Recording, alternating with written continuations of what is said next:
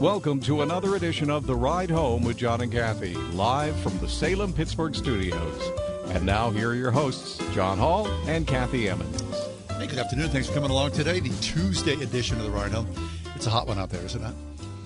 Listen, I'm packing up, you know, my house. Yeah.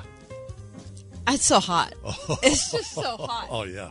Like, yeah. I, I ser- I, I Yeah. just, No air conditioning in the house, and you're packing bo- cardboard boxes. I'm telling you, I that- packed so many boxes. Did you? I just, oh my gosh. It's like you're moving, but you're not moving, right. right? But it is, uh, the uh, the good folks from Amvets showed up at my garage at 9 a.m. this morning. Nice. And I felt a great sense of accomplishment watching it all Hmm. be taken away to someone who can use it. How many boxes did they take? 20, Whoa. maybe? Now, this is weird Or for you, right? Boxes or bags. Because this is your stuff, but Right. it's also stuff from your parents. Yes, and from my kids. So history. And very, very little from my husband, oh, who has traveled light throughout his earthly that's journey. That's a good man. Okay, yeah, good. Sadly, he married me, and I travel heavy. Okay?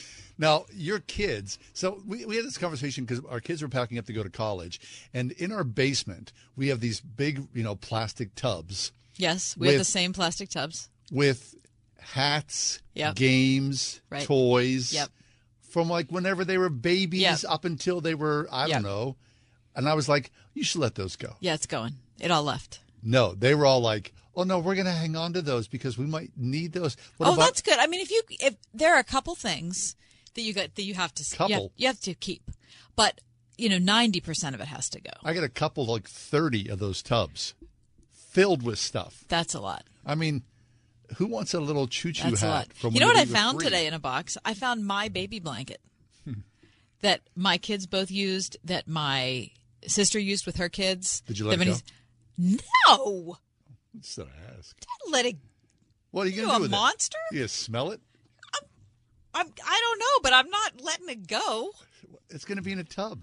It's fine. I labeled it very clearly in a box. It's very good. It's going to go to someone who's going to really enjoy. It's a great Who? blanket. It's gonna go to one of your girls. Maybe. See, that's the same conversation I have with my wife. Same thing. See? Like it's sacred or something. It's It not. is sacred. It's my baby blanket. I mean, it's a blanket. It's a little piece of cloth. It's. All right. Hey, listen. Now well, we're streaming on. crotchety. We're only uh, in like four minutes into the Who show. I am? Yeah, I feel like you were. I'm not. You're the one who's yelling. Yeah, I'm you're just like laughing along. Yeah, I know, but it. you drove me to it. my crotchety. Listen, coming in today, speaking of uh, the hot weather, uh, there was a, a young woman in front of me. She was wearing a turtleneck. Where? Walking into this building here at Seven Parkway Center. Okay, No. the uh, the only reason for that is because the HVAC system here is be. Unhinged. Right. I don't know who is in charge of it. I don't know if no one's in charge of it. But why does it have to be this cold? Mm-hmm. Yeah. in this building, it's ridiculous. Over in the corner here, we've got some frozen meat that's uh, available. It's just hanging there. Right. It's it's available. Yeah. You know, we're gonna like- we're gonna open that up to some of our listeners later. we're waiting for Rocky to come in and do some training on the side I'll crack the eggs. it's gonna be a good day on the It is a hot one. Anyway, yeah, we're streaming in a new place. Streaming on YouTube. Yeah, we're streaming on YouTube now. We said goodbye to Facebook. We did, Yeah, but you know go, why? Because Mark they keep kicking us off. They keep kicking us off for one reason or it's it's it's it's too dumb. Could be your attitude. The, it probably is. The word Pittsburgh. Find that on YouTube. The word Pittsburgh. You can watch the show unfold from uh, that vantage point. Very nice. That And you can point. comment. You know, if you want to bring your comments, like remember yesterday, somebody was mad about something. What was that? Weed. Oh, it was about it was about weed. Yeah. Okay. I disagree with your guest, Okay. Steve Arterburn. Yeah. Whatever. I don't know. Praise the Lord. All Uh, all right. Uh, the word Pittsburgh on YouTube. As we always do, we get underway with the show. Despite the tomfoolery, Kath gives us the top news stories for the day. So, Kath, without further ado, please give us the top four at four. For Tuesday, John, that's August 24th. Did you know that? I do. Okay. 2021. Number one. Airbnb announced this morning that its nonprofit Airbnb.org will provide temporary housing to 20,000 Afghan refugees as the U.S. and its allies race to find ways to house thousands of people fleeing Afghanistan. The company said in a statement that it had become abundantly clear that the refugees are facing a significant humanitarian crisis. According to CBS News, the cost of the temporary housing will be funded by contributions to the company's nonprofit organization, as well as Airbnb co founder and CEO Brian Chesky. Good on you, Good. Brian Excellent. Chesky. Excellent. Airbnb said it's working with resettlement agencies and partners to house the refugees. Number two, the Paralympics began today. Sadly, in the same empty national stadium during the same pandemic as the ones that we watched a couple weeks ago. According to ABC News, the opening ceremony featured the national flags of the 162 delegations represented, which included the refugee team. In addition, the flag of Afghanistan was carried by a volunteer despite the delegation not being able to be there in Tokyo. The Paralympics are being held without fans, although organizers are planning to let some school children attend, going against the advice of much of the medical community. About 40% of the Japanese population is fully vaccinated, but daily new cases in Tokyo have increased four to five times since the Olympics opened on July 23rd. Tokyo is under a state of emergency until September 12th, with the Paralympics ending September 5th. No carnival, no carnival cruise for you. No, no, you cannot get on a carnival cruise. Number three.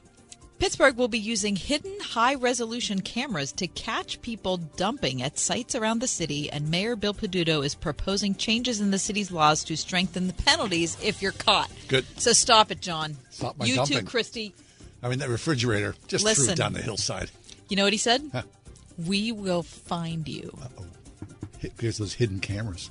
The cameras will be purchased by the Clean Pittsburgh Commission, a group of city officials and community groups that work on anti litter, illegal dumping, and recycling Good. programs placed at undisclosed locations known to be dumping grounds. This is great news. Don't I mean, seriously, when you go down 279 south and you look over in that hillside to the left, what is all? How about the litter? Just the litter on the side of the roads. Don't get me started. About 800 illegal dump sites have been ID'd throughout the city. Uh-huh. 800. What can't be? Okay. Number four. The cows are back in New York City. I saw that.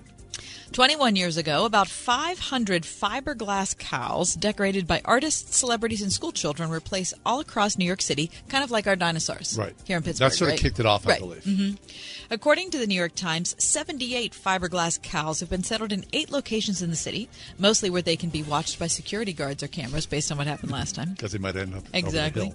At Hudson Yards, at Hudson Yards, 22 cows stand inside and outside the luxury shopping mall, posing under the escalators or looking out at a glass balcony toward Kate Spade and Coach, where handbags made of their skin can fetch a thousand dollars. Hmm. That's what the New York Times said, and I thought it was That's pretty funny. an instinctive point. The company in charge of the public art exhibition, Cow Parade, did not want a repeat of the events of 2000, which is what we were talking about a few minutes ago, when cows were defaced with graffiti, had their ears cut off, or disappeared from their podiums. In one case, two young men were in the process of loading a painted cow into their Jeep on West Houston Street when the cops showed up. Hmm. Don't you love New York? Why the cows? Why cows? That's your top four at four. All right. Okay, so they said, interesting question. They said that everybody loves a cow. That was that was the because I asked was asking the same question in my head.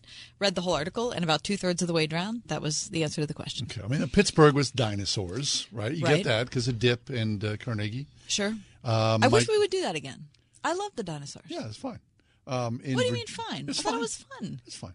No, In Virginia Beach, than that. they were doing mermaids. My brother had a mermaid on his block. Oh, is that fun? Mm, yeah, it was fun. Okay. But cows in New York City, I think. I'm But that's what makes it funny. Is that there aren't. It's like ironic. Yeah. All right, it's fine. Why don't you like it more? It's an artistic oh, statement. Oh, oh, like- whoa! I should- Oh, holy! That's a cow. I mean, I don't. It's fine. No, 'cause- Happy to, you know what? Because now you don't mean it. no. My lack of enthusiasm. I've never been really sort of censored out there for my lack of enthusiasm just about anything. Well, I'm a pretty enthusiastic guy. That's Hey, how I feel today. All right. I'm going to Chick fil A. That's how much I love it right next, okay? I'll take a quick break. We're going to talk about conspiracies in the classroom. What do you do when your students think that there's something else going on? I'll tell you what's going on. Okay.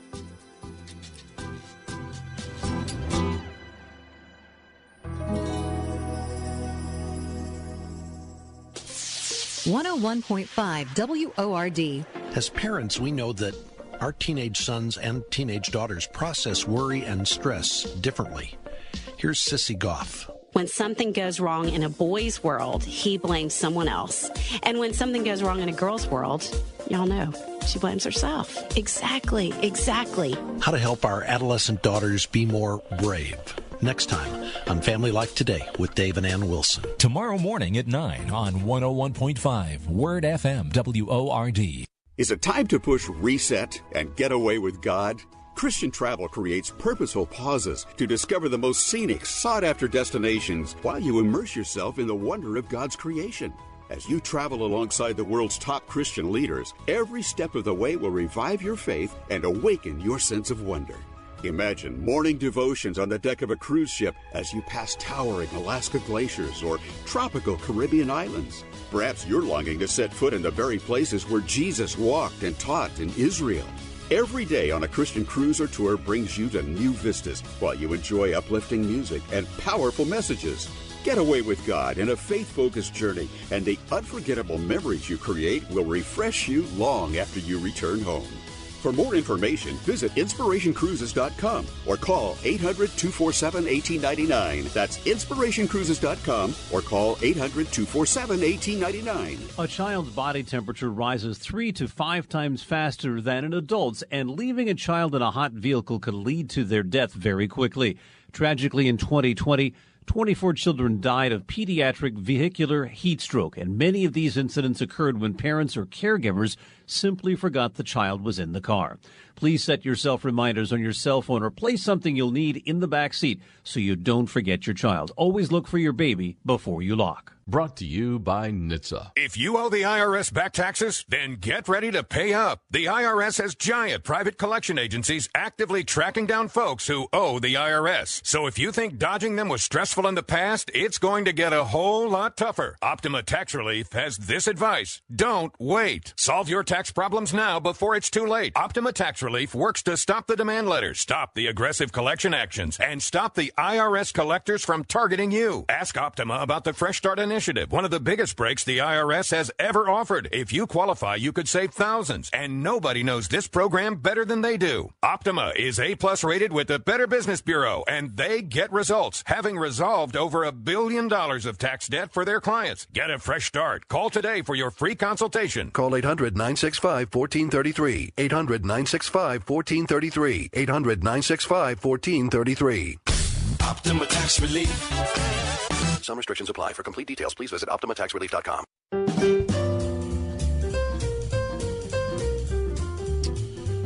A few years back, there was a there was a popular meme circulating on the internet. Had a picture of Abraham Lincoln, and uh, the quote was, "Don't believe everything you read on the internet."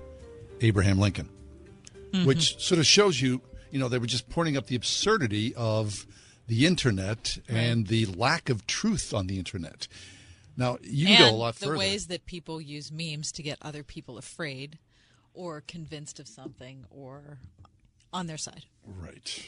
Uh, we live in, in, supposedly the information age, but I think quickly it has turned into the devolved into the disinformation yeah. age. Well, here today to talk to us about this is Elizabeth Stice.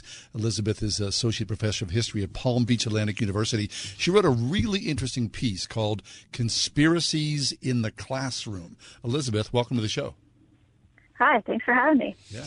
Yeah, so you have a front row seat to this, Elizabeth. Um, I know that you know I've got a child in college right now, and um, it is surprising to me. Just like you know, we moved in on Saturday. You know, moved our daughter in, all the stuff that goes with it, and I, I heard a couple conspiracy things being talked about in the hall. What? I did. I did. So, Elizabeth, talk about the kinds of like eh, for people who aren't on college campuses. What are the kinds of things you hear now?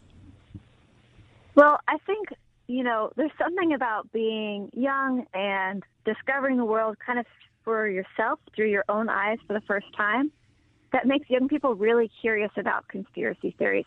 So I would say I think conspiracy theories have been in the classroom for a while, mm-hmm. but a lot of times they're kind of harmless things.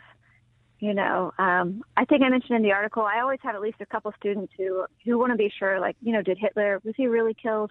Mm-hmm. You know, at, did he really die at the end of World War II, or is he maybe in Argentina? You know, I say, you know, pretty pretty slim odds that he would be in Argentina, that kind of thing. Yeah. And I think, yeah. So, and then in terms of things that are a little bit maybe more nefarious, they're not always going to bring that up right away in in a classroom setting, but you get little hints of things that you think, hmm, like what's going on there?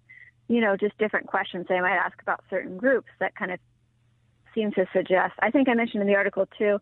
I had a student who had some, you know, a little bit anti-Semitic stuff that was coming through in some of his reading responses that kind of about Jewish people kind of controlling banks and controlling parts of world and that affecting treaties and things. So then you say, oh, okay, like something's going on here, you know? Right. So uh, pre-internet, you know, if somebody was interested about Adolf Hitler and whether he was dead or not, they would have had to go to the local library. Maybe they would have talked to, you know, uh, their small circle of friends, and that would have been that. It would have had some legs, but Right. you know, not the legs today. Now, of course, you go on Reddit or whatnot, and you know, these are like gigantic threads of conversations, and it just doesn't, you know, engage five people or ten people. It engages tens of thousands, if not hundreds or millions of people, and for a lot of that, you know, well, not a lot of, I'm, a, there's a percentage of people who would nod their head and say. I believe this conspiracy, Adolf Hitler himself or the Jewish Kabbalah somehow is happening around the world and they are controlling the purse strings of the United States. It's a corporation. And to believe that is Mhm. one thing, to engage that and then to, right, make that a center point of your life, especially on the college campus. I I believe that, you know, the piece that you wrote, Conspiracies in the, in the Classroom, Elizabeth, you're pointing out the danger of the ignorance of, of just people in general. Oh yeah, definitely. And like you were mentioning, the media environment because you can find not just one website that supports these things, but so many. And then you have different blogs, different pages, different online mag- magazines and periodicals. You seem you can find a lot of reinforcement for even some really bizarre views. You know, mm-hmm. it's not like you just find one little corner and one person saying this thing. Somebody says it, and somebody else thinks, "Oh yeah," and then it, it echoes, and then you know your search history helps determine what search results you see next. Right. So you can start to feel like there's a lot of evidence for something for which there's little to no evidence at all. Sure. Uh, Elizabeth, this brings me to, to one of my pet peeves, which is I don't know how this has happened, but the term research has gotten completely taken over. Like, I don't know how it, like, it, you know, research historically has meant like an in-depth study into something. You're doing research for your dissertation. Multiple sources. Right. You're, you're- it's not. Mm-hmm. But now, do your research is like code for go on the internet and read all the people who believe in your crazy theory, and then you talk about it on social media. Oh yeah, and I think one of the issues we have there is sometimes we're not fully aware of the limitations in how we think. You know, so one in terms of like, are these credible sources? Do they do they really merit the standard of research? But I think it's also, I mean, there are a lot of studies that show it's really hard for us to think effectively in terms of statistics and things like probability. You know, and so we also really we take small things from our own lives and then we assume that that's a sample size that's relevant for assessing the world. Hmm. You know, I think you see this with a lot of like good and bad things that happen. Well, this happened to my friend, and I know them, so it's happening to tons of people. Well, you know, one out of however many people you regularly talk to, that's a pretty small sample size for most people. But it's really easy for good and bad things for us to kind of magnify whatever we see up close and assume that it bears out, you know, statistically in a much bigger population, but it may not. Right. So, Elizabeth, again, you know, pre internet, for better or worse, or right or wrong, there was at one point, I believe, a standard of truth or a standard bearer of truth, right? I mean, I mean, I remember, you know, I'm old enough to remember Walter Cronkite. Of course, you know, that name is bandied about a lot. That America believed that Walter Cronkite, as he delivered the news to you at 7 p.m. every evening, what he was telling you was the truth. I don't know. As Mhm. a kid, people, you know, families would have the the um, uh, encyclopedia, the Britannica Encyclopedia. What was in the pages of the encyclopedia was the truth. Now there's a shift shaping. I mean, what is the truth? Is there is no one place that is the arbiter of truth? I mean, even you know on the internet, you go to Wikipedia, and that's produced by people who uh, have varying degrees of an axe to grind or conspiracies. So there really is no place where you go and say this is the truth. Yeah, I think it's it's one of the ironies of everything actually being more affordable. So, publishing industries, it used to be a lot harder to there are fewer presses, harder to get things out. Uh, nowadays, a lot of different publishers will accept a lot of manuscripts that maybe in the past would not have been. And also, self-publishing, is so much more readily available, which can be really great in a lot of ways. But then it can also I think people still, despite the fact that no one seems to trust anything, there's still something about the printed book that makes it it makes it hard for people to disbelieve it. You know, I see this with my students all the time. Even when you're telling them read this critically, they kind of have a sense like, well, it's in a book, it's true. And I think the same kind of is true for news. I think if we step back and say, do you trust the news? A lot of people say no. But then whatever their preferred source is, it's really hard for them to apply that filter to that source as well. Right. Um, Yeah. yeah. So it's an uphill battle. So you, as Kath said, you know, there you are standing in the classroom every day with young, impressionable minds, college students. How do you combat this? I mean, what are your lectures like? What is your insight and your wisdom that you're engaging with college students with? Well, two things. I think one is just first to, to remember that they're college students, you know, and your your primary responsibility is to teach them and to help them think for themselves. Um, I think sometimes when we're having these conversations just between, you know, regular people of different ages or just out in the world, it's really easy if somebody has a bad idea or a crazy idea. The temptation is just to put them down quickly and hard, you know, and uh, that's that's kind of how a lot of conversations operate, and that's even how a lot of sort of alleged debates operate. But that's really bad uh, classroom instruction. You know, being slammed is not really effective for learning. Sure. So I think the the first thing you have to do is kind of tease out, well, what, like, where did you hear that? What what makes you think that? And then to try to prompt them to to think about things too. So in terms of things like, well, let's think through the evidence, or what kind of likelihood would that be? I know another big conspiracy is the moon landing, right? And I've had a couple students over the years who said, you know, I don't really know if we, I don't think we really went to the moon. Come on. Then you're thinking, I know. But then you're thinking, okay, well, let's get them to think through this. And so you start to say things like, well, you know, okay, how many people would have to be in on that conspiracy, right? Like the people at the news. Um, how many people work at NASA, right? All these different kinds of things. Well, what's the likelihood? I mean, think to your own friend group. How many of those people can keep a secret? You think thousands of people are going to keep a secret for, you know, what, 40 years, 50 years? 50 years plus, yeah. and uh, somehow the truth has never come out like that what's the likelihood and then they start to say well yeah okay all right you know so you kind of have to, i think part of it is like hearing them and then trying to figure out well what makes you think that and then getting them to consider okay well let's like what other evidence is out there and then what's the real likelihood of that being true i think conspiracies are appealing because people want like a simple answer and like a secret answer to mm-hmm. everything but one of the things that's great about teaching history, it's not always great in terms of how they feel about it, but everything is complicated. there's almost never a single cause. You know, thing, life is really very messy. Um, and there's usually a lot of evidence and a lot of things that are going on. So the number of things for which there's a really simple but secret explanation are so few. You know, so I think that kind of just gradually sinks into learning about real things and realizing how complicated everything is, how unlikely it is that there's this one secret, you know, simple explanation that proves everything they already want to believe. Right. Yeah. And that the person you're talking to knows the answer to the secret and they hold that alone in there and somehow that holding that secret makes them special above all. Right, right. Uh, Elizabeth, before you leave us, I want to bring up this one instance because this seems like a, a black and white, you know, straightforward uh, situation. But it's interesting to me that it actually came up in one of your classes. This is from your article. You said that a student asserted that Jewish people within the World Bank had caused the decline of the Weimar Republic and had used the Treaty Mhm. of Versailles to destroy Germany. But he was apparently unaware that the World Bank did not exist at that time.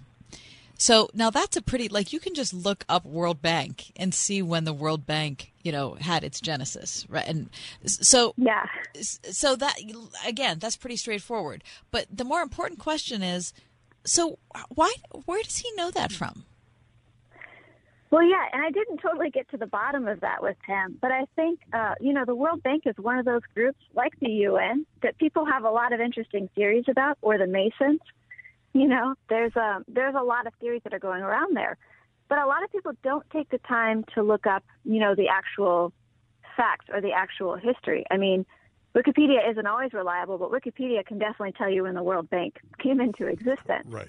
But I think a, a lot of times you hear a narrative that sounds compelling to you, you don't necessarily go back to check.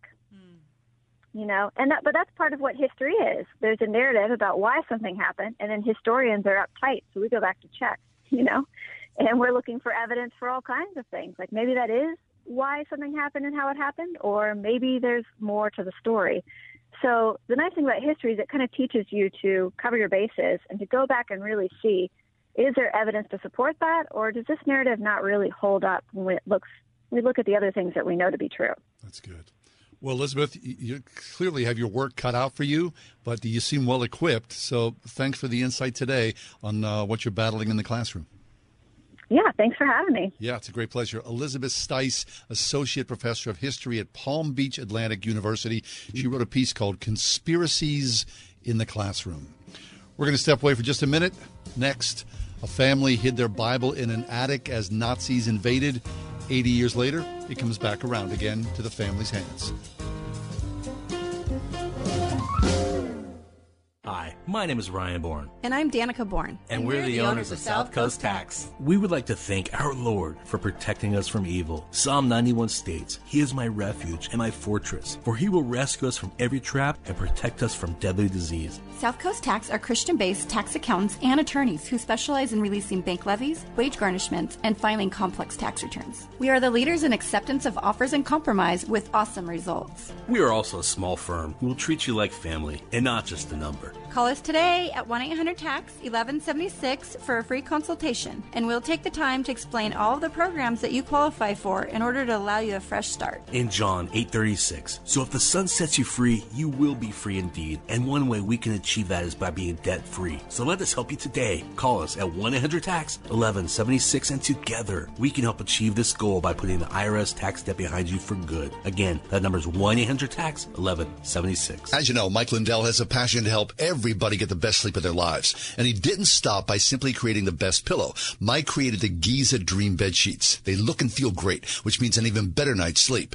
Mike found the world's best cotton called Giza. It's ultra soft and breathable, but extremely durable. Mike's Giza sheets come with a 60 day money back guarantee and a 10 year warranty. The first night that you sleep on the Giza sheets, you'll never want to sleep on anything else. Giza Dream Sheets come in a variety of sizes and colors, and Mike's latest incredible deal is the sale of the year. For a limited time, you receive 50% off the Giza Dream Sheets. You receive a set for as low as $49.99. Go to mypillow.com, click on the radio listener square, use promo code WORD. There you'll find not only this amazing offer, but also deep discounts on My Pillow products, including the My Pillow mattress topper and much more. Call 1-800 391 0954. Use the promo code WORD, 1 800 391 0954, promo code WORD. This is Kathy Emmons. John and I are grateful for the encouragement we have from all of our advertisers and especially our friends at Grove City College. Thanks to everyone at Grove City for supporting the ride home. Liberty.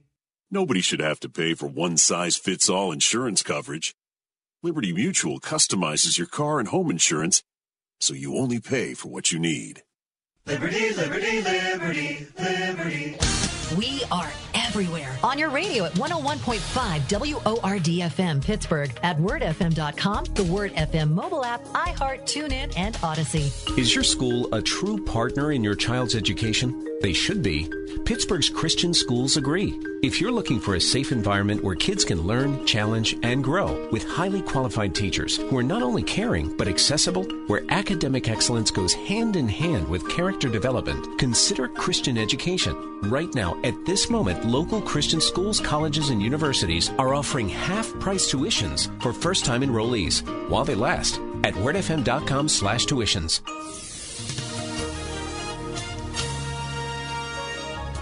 We'll see clear to partly cloudy skies for tonight. It'll be humid with a low of 63.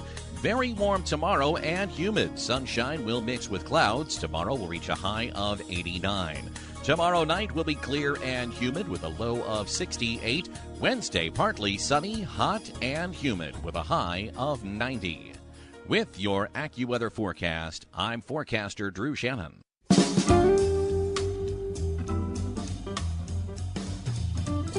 A father and a son in Germany in 1990 were renovating a home that they had just bought when they came across something unusual. They had a uh, some work in the attic where they found a chest hidden behind a double wall in the attic.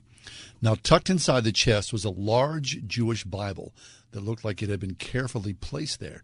The Bible weighed, weighed 22 pounds, 30 inches long, 3 inches high, and the words, the Holy Scriptures of the Israelites, was embossed on the front. Now, it seemed valuable and important, so the son held on to it for nearly 30 years. But in April of 2017, he decided to sell it on eBay to an art historian for about $75. Now, let me break in and say it's big.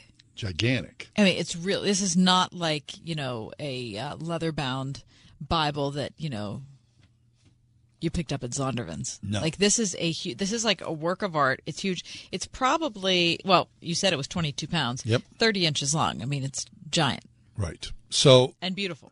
they found that the um, the Bible was um, ascribed to a family, the leaders, and uh, through some research that was done long after the fact, it was discovered that the leaders were sent to Treblinka, where almost a million people were exterminated. Jews were exterminated during World War II. But there was a postcard inside of this Bible, and the postcard had a name which was the son of the parents who were killed along with uh, the other Jews in Treblinka. Anyway, through more detective work, the son was tracked to New York City where he changed his name to Charles. And then there was an obituary that was found in the New York Times when this man passed away, and they discovered that he had descendants. And so before you know it, from 30 years of sitting in someone's house to eBay to an art historian to the Holocaust Museum in Washington, D.C., to the family long since passed. The descendants were given this Bible just a short while ago. I mean, it's an amazing sort of circle of the, the discovery and the detective work that is able to happen right now because of the internet. It's wonderful. It took nearly four years, but a man in Europe working on behalf of the U.S. Holocaust Memorial Museum heard about the Bible, and then it just kind of Due diligence. Yeah, right. Now, here's here's something. I, there's so many tragic things about this story. You know, this couple hid their valuables, uh, thinking, of course, that they would come back to them, and they never did. Um, also, an incredibly sad part of the story is that they, um, the room that they hid the valuables in, was a room that they were forced to move to from a different city, so that they had to live in a in a common house with seven other families before they were even sent to Treblinka. Right. Um, but one good thing about it is that throughout this story, any of these people could have just taken the Bible and not cared, Thrown it away. not done anything with it. Or even if they thought it was good enough to save, wouldn't have done due diligence, wouldn't have followed through on it, wouldn't have cared right. that it would mean something to somebody. And a whole line of people did. Yeah. And and so that does redeem the story a bit. A bit, it does. To see someone, to someone to know that's God's word and it has to find its rightful heir. And it did, which is fabulous. So, 80 years after it was hidden in an attic, uh, it finds its way back to the family. We'll take a quick break, come back. Uh, Tom Soroka, Father Tom Soroka is with us in a little bit. Uh, he's got a story to tell as well. Jesus on the water. Stick around. It's the ride home. We're streaming live on YouTube at The Word Pittsburgh. 101.5 WORD. You're listening now, so we know you're a fan of the radio station. I am a big fan. And we want you to know that we appreciate you. I'm your number one fan. That's why we've developed the Word FM Fan Club. It's free to join, and once you do, you can take part in exclusive surveys and contests. Yeah, I love contests. Special offers. Great giveaways. Discounts, freebies. I'd like to win one of these contests. Become a member today. Go to wordfm.com slash fan club and sign up. We're big fans. Deb's constipation with belly pain, discomfort, and bloating kept giving her grief. She talked to her doctor to get some relief. Turns out Deb had irritable bowel syndrome with constipation or IBSC, which was a start. Saying yes to Linzess helped her do her part. Linzess, or linaclotide, is a prescription medicine that treats IBS-C in adults. Linzess works differently than laxatives. It lets you have more frequent and complete bowel movements and helps relieve overall abdominal symptoms, belly pain, discomfort, and bloating. These symptoms were studied in combination, not individually. Do not give Linzess to children less than 6, and it should not be given to children 6 to less than 18. It may harm them. Do not take Linzess if you have a bowel blockage. Get immediate help if you develop unusual or severe stomach pain, especially with bloody or black stools. The most common side effect is diarrhea, sometimes severe. If it's severe, stop taking Linzess and call your doctor right away. Other side effects include gas, stomach area pain, and swelling. There could be more to your story with IBS-C. Talk to a doctor today. Say yes to Linzess. Learn more at linzess.com or call 1-800-LINZESS. Sponsored by AbbVie and Ironwood Pharmaceuticals. Joe Buck and John Smoltz welcoming you back to the City Center Convenience Mart. Heather's moment has arrived, and you just hope all that training pays off. Heather lays down her purchase, but Randy rings it up as slowly as he can. Uh oh. Yep, she's looking at the cigarettes. There's nothing good back there. Heather's arm is in motion, but she just grabs the gum off the counter. That's a slick move. Even Randy tips his cap to Heather. Stand Up to Cancer and Rally wants you to reduce your risk for cancer. Go to takeahealthystand.org. Angie's List is now Angie. Whether you need help with routine maintenance or you're planning your dream renovation, Angie connects you with top local pros who can get the job done right. See reviews, compare quotes, and book hundreds of projects. Plus, when you book and pay through Angie, we'll cover your project up to the full purchase price plus limited damage protection with our happiness guarantee. Check out Angie.com and for more on the happiness guarantee, go to Angie.com forward slash happiness hyphen guarantee.htm. In the warehouse, the job has to get done. But if you're working with an outdated forklift that has more downtime than up due to maintenance, it's time to make the switch to Noblelift lithium ion powered forklifts. With a Noblelift forklift, you get less downtime, a longer lifespan, fast, efficient opportunity charging, and a five year cost of ownership that will save you almost $45,000 over internal combustion models. Noblelift, revolutionizing the material handling industry one job at a time. What's in your warehouse? Contact us today for a cost analysis at nobleliftna.com slash save.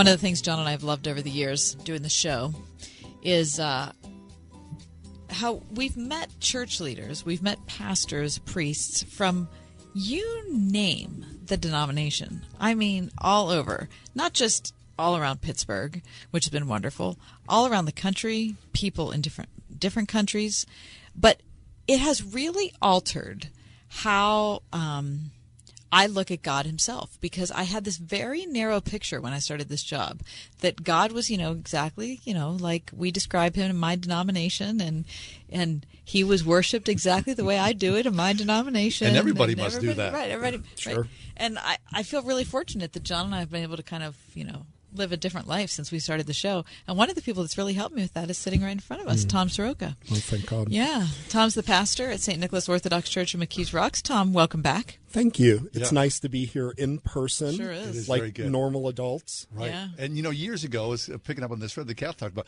We were we were wondering about the, the Orthodox faith, and we didn't know anybody who was Orthodox. And I, and I did literally an internet search and found you. Is that how you met? Yes, and I was I was at Disney World Exactly. with my family. I called Tom. Some, oh, so I called the church office. Some stalker called you. called the church office, and they were like, oh, "Father Tom's not here, but here's his phone number." Yep. And then all, you're like, "I'm at Disneyland with my kids. Can I get back Who to are you?" you? I mean, your kids were great. little. Yeah. was- oh yeah, they were. This is like uh, 14 years ago. Right. Something. It was Yeah, great. You're one of the earliest friends we've had on the show. Well, I love and covet, if you will, my time here. Um, and I think it's important because Pittsburgh is a wonderful city for this idea that we really do uh, have a community of believers here. Yeah. And the one thing that we can all agree on is that Jesus Christ is Lord. And this, um, we, we have to start there. So, you know, whatever divides us, let's at least agree on the stuff that we that we really love and care about, um, and that we can learn from one another. And and I have met wonderful people over the years, but but certainly you all are are among my my favorite people because you do amazing work. And I appreciate it. Thank you, Tom. Well, Tom, I got to, you know, you always come to our place. I got to go to your place. Oh, my That was a couple fun. months ago. That was fun. Yeah, I Your talked- place. What do you mean by your place? well, place? so I talked about it on the air a couple times, but um, Father Tom, pastor of St. Nicholas Orthodox Church, and so I don't know, is it May, maybe Mhm, June? mhm. Um, brought my family down. We worshipped with you guys. It was so wonderful, so warmly received by your outstanding congregation. We loved it. A little different than what you're used to. A little different than the Presbyterian worship it. service. We lo- all we all loved it. We all loved it. And it was actually my second time there. But the first time I went and visited you was at a funeral. was it was an incredibly, incredibly sad day. Um, but I was comforted being there just because of the community of believers and our hope in the resurrection. And um, it made an unbearable day bearable. This is life, Yeah, right? it is. This is the stormy life that we that we live in, and and it's something that we can't get around. Uh, and that's uh, I think that's a constant theme, you know, especially in our day and age, to to talk about how do we get through this uh, crazy life that we have, Yeah. right? So, how much faith do we need to get through this life? That's a big question because um, in our church we read the story of Jesus walking on the water. And of course, it's beautiful and wonderful to think about that he walked on the water. Um, and then you have, at least in the Gospel of Matthew, um, you know, th- this idea where the disciples go out. Uh, he's actually, Jesus tells them after he feeds 25,000 people, right? So it says 5,000 men, not including women and children. So let's say he fed 25,000 people. He says, okay, crowds, you go home. Men, you go into the boat, go to the other side. I'll meet you. And he prays, right? He's, he's praying. And then it says, uh, while they were in the boat, third watch of the night or fourth watch of the night, it was uh, 3 a.m. and the wind is tossing the the uh, boat. And the whole idea there, anytime in the scriptures we hear about the sea, the sea itself is a sign of the tempestuous nature of the world. Um, we will, and this is what Jesus promises us. He says, "In this world you will have trouble." Right? That that's just the way it is, and that really is uh, very important for us to remember because um, I, I think there is a, a kind of uh, aberration that says your life should always be perfect. You know, we live in the age of Instagram where every shot is now has to look Instagram worthy. If we're eating dinner, you know, the, the, the plate has to be just right. And so social media gives us this false idea of what life is really like. But like you said, Kath, you know, there are difficult times. Uh, you know, we, we buried a young man uh, who was uh, taken in the prime of his life in high school. And this is where Jesus lives. This is where our faith has to be proven. Uh, and this, this is how the apostles, even in the epistles uh, of St. Paul and, and St. Peter, they say that these difficulties that we go through are a time of testing. So that's exactly what's happening with the disciples. They are being tested in this boat where it is being tossed to and fro, and they're really scared, and they see what they think is a ghost, Jesus walking across the water. And he's just walking like it doesn't really say, but you know, it's it's crazy that he's just walking across the water. And what's very important to remember here is the the waves don't stop. The wind doesn't stop. This is important. Um, Jesus is walking. The wind doesn't stop. They think they see a ghost, and and Jesus says these beautiful words. Uh, he he says here, "Be of good cheer. it is I.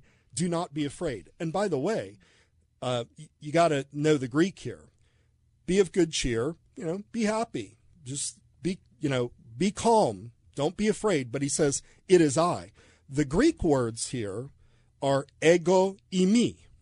Ego imi are the words that we know, at least, you know, a Greek translation of the Hebrew for when Moses is on.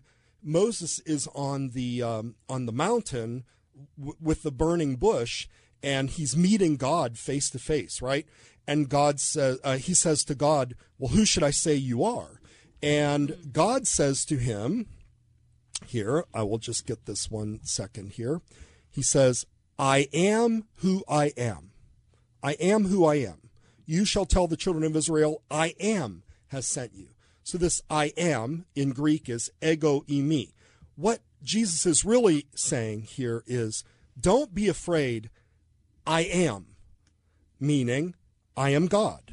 I am the existing one. This ego eimi, I am, literally means I have existed before the foundation of the world. This is what Jesus got in trouble for when he said to the Jews, Before Abraham was, I am. And it says, Then they picked up stones to throw at him, right? They were going to kill him at that point because he, he identified himself as God. And by the way, don't let anybody ever say that Jesus never claimed he was God. He did it many, numerous times because he said, Here, I am. So be of good cheer, I am. Then the part about the faith Peter, uh, as always, uh, sort of you know impulsive as he is, he says, "If it's you, beg, me to come out on the water." And Jesus says, "Come."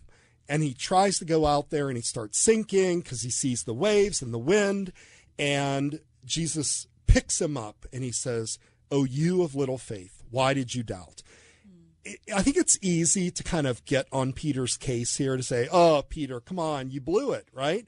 Like, what what's the problem? You you had your big chance here to prove yourself. But I think this whole question of how much faith do I need is extremely important because on the one hand Jesus tells us, you know, have faith as a grain of mustard seed, right? But in this particular case, Jesus is is kind of supplementing his faith because he's lifting him up. And he, he's not saying you don't believe anything. He says, he, he kind of chides him for his, his, his lack of belief, but not unbelief. So Peter believed, but in this particular case, he took his eyes off Jesus. He's looking at the winds. The, the, the whole point here, I think, in this particular story is we have to understand that in our life, we will be going through this storm. There's no doubt about it. And we should know that from COVID, right? Like, there, there's no getting around this. But we have to keep our eyes on Christ. We have to be able to um, go through the storm. And as the apostles tell us, as, especially like St. Peter tells us, he says, um, This is where our faith is is tested this is where it is actually refined and purified.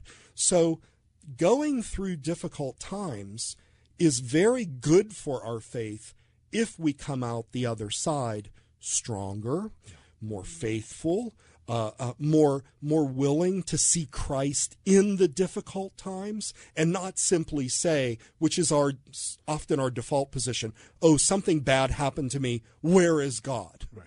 Right. But Peter asked for this, right? I mean, so Peter had faith to say, "Draw me out," and then he did step out of the boat, even though he did start to sink. So there was some faith going on. There. Oh, exactly. I mean, this is very important. Even we have this this uh, famous commentary about this uh, gospel reading that I put in the bulletin on Sunday, and it's it basically says, yeah, Peter is part faith and part doubt.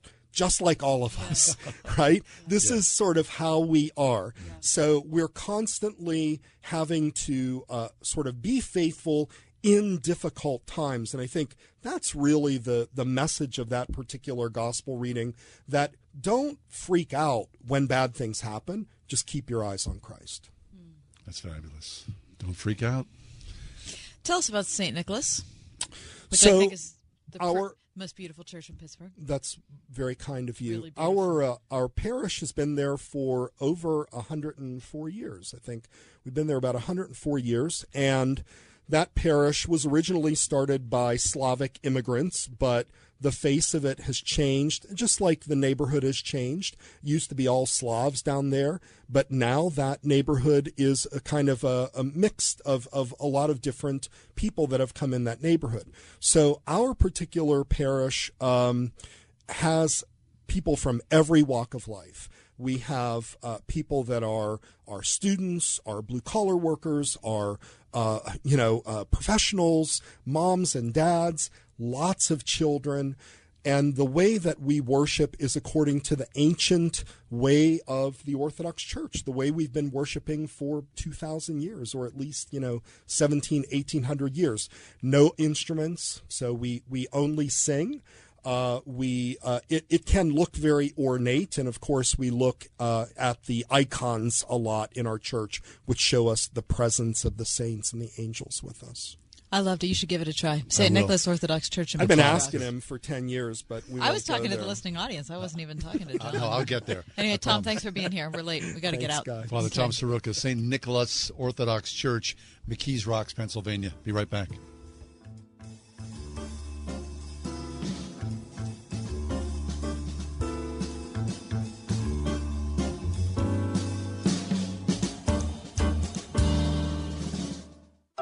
When you're in college, sleep is important.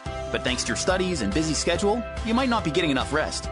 That old mattress you've had since you were a kid, though, it's just not cutting it. Upgrade your sleep experience with a locally made, hand built mattress from the Original Mattress Factory. We offer a variety of mattresses, including twin extra long, to suit every comfort preference and to fit every budget. And we offer fast, local delivery as well as pickup seven days a week at our factory location. Visit an OMF store near you to learn more. The Original Mattress Factory is always looking for good people to join our team. If you're interested in a sales, manufacturing, or delivery position, we offer competitive pay and exceptional benefits packages. Integrity and strong work ethic are essential because at OMF, we strive for excellence in all that we do. To learn more about our company and our unique business model, visit us at originalmattress.com. You can stop by any of our locations or visit the employment section on originalmattress.com to complete an application. I think it's fascinating how resilient French fries are. I hadn't cleaned out my poor car in years, and so I decided to do it from the trunk to under the seats. I found five different types of balls, enough junk to challenge Mary Poppins' magical bag, and a good start at a French fry museum. It's Ryan, and if you tried to turn all the stuff hidden in my car into cash, you'd undoubtedly owe money. But luckily for most of us, it's quite the opposite when it comes to looking inside our homes. Home values have gone fly a kite high for many, meaning if you look under those seats, there's a good chance you could pull out a significant chunk of money from the new value in your home to use for whatever you wanted. And with current mortgage rates being where they are, oftentimes you can lower the years on the overall loan or lower your monthly payment at the same time you're doing a cash out refinance. If you're curious about your options, we are United Faith Mortgage. We pay your appraisal fees up to $500. United Mortgage Corp, Melville, New York. MLS number 1330. Department of Banking. Mortgage Lender License number 22672. Everything that we do in the office is to provide a comforting feel to you and your family. Stock Family Dentistry, where exceptional dentistry meets compassionate care. We do value the time that you spend at our office, and we understand that you don't have hours and hours because lives are crazy nowadays. But we want to really make sure that the time you're spending with us is efficient and effective and works for you as an individual. Perry Highway in Wexford at stockfamilydentistry.com.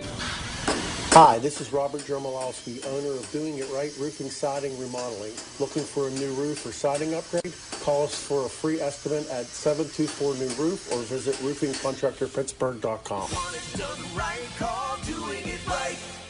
Hi, this is Jim Daly with Focus on the Family. Join us for our See Life 2021 digital experience. We're sharing stories and encouragement that will inspire you to live out your pro-life views. Visit focusonthefamily.com slash see life. I,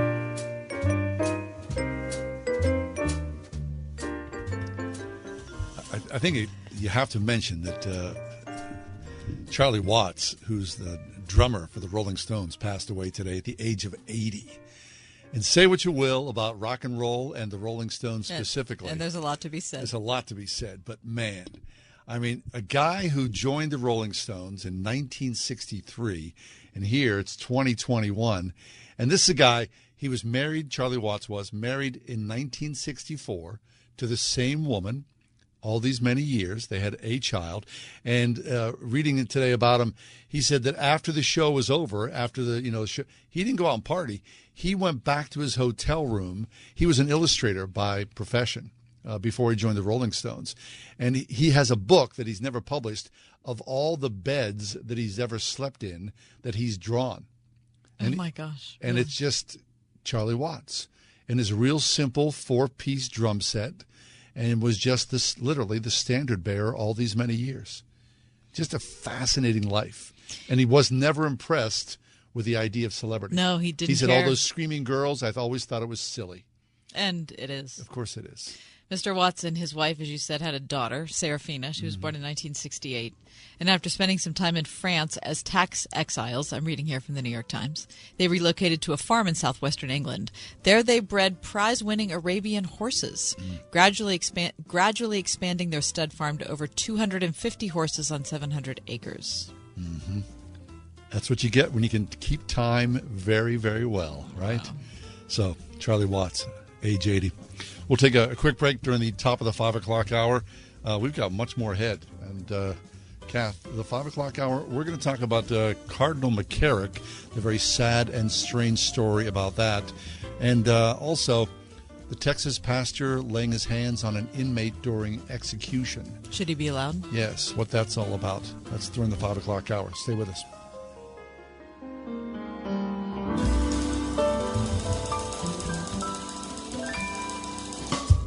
101.5 WORD Pittsburgh. On your smart speaker by saying, play the word Pittsburgh. And on your phone via the Word FM mobile app, iHeart, TuneIn, and Audacy. With SRN News, I'm John Scott.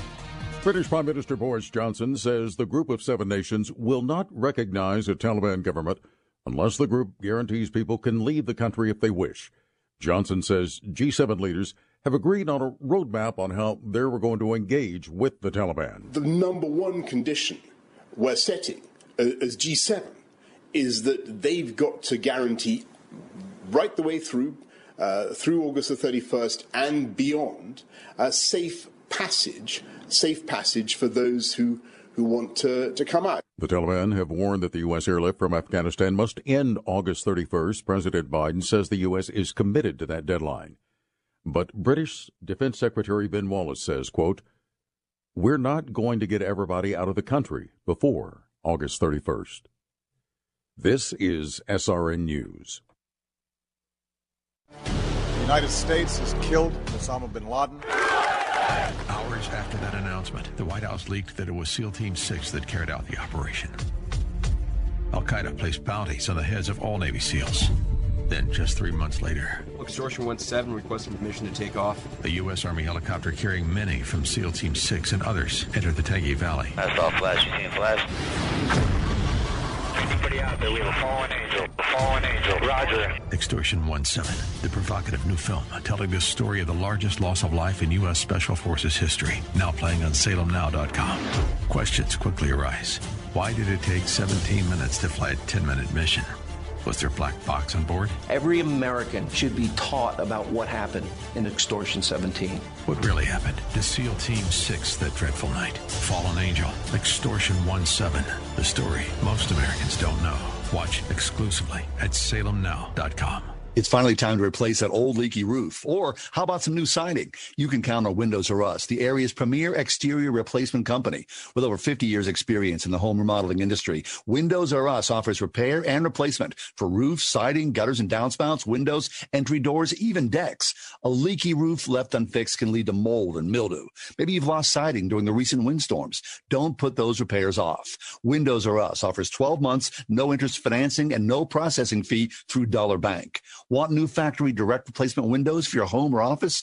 Choose from 100% vinyl, commercial aluminum, wood, and composite. And how would you like to never clean your gutters again? For a limited time, get a free gutter filter with the purchase of complete siding and roof replacement. Offer valid through 83121. All with 12 months, no interest, no processing fee, and backed by the best warranty in the industry. Schedule your free estimate and inspection today at windowsruspittsburgh.com. That is windowsruspittsburgh.com. A local bus driver, a mom, a dad, a 70 year old tearfully sharing a need.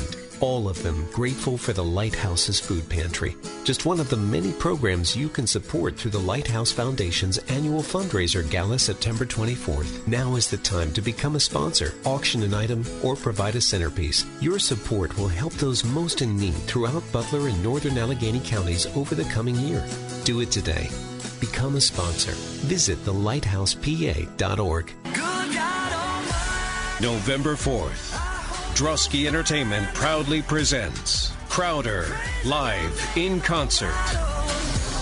The Milk and Honey Tour, 8 p.m. November 4th at the Carnegie Music Hall in Oakland. Tickets on sale now at druskyentertainment.com. Crowder live this November at the Carnegie Music Hall in Oakland, a Drusky Entertainment event.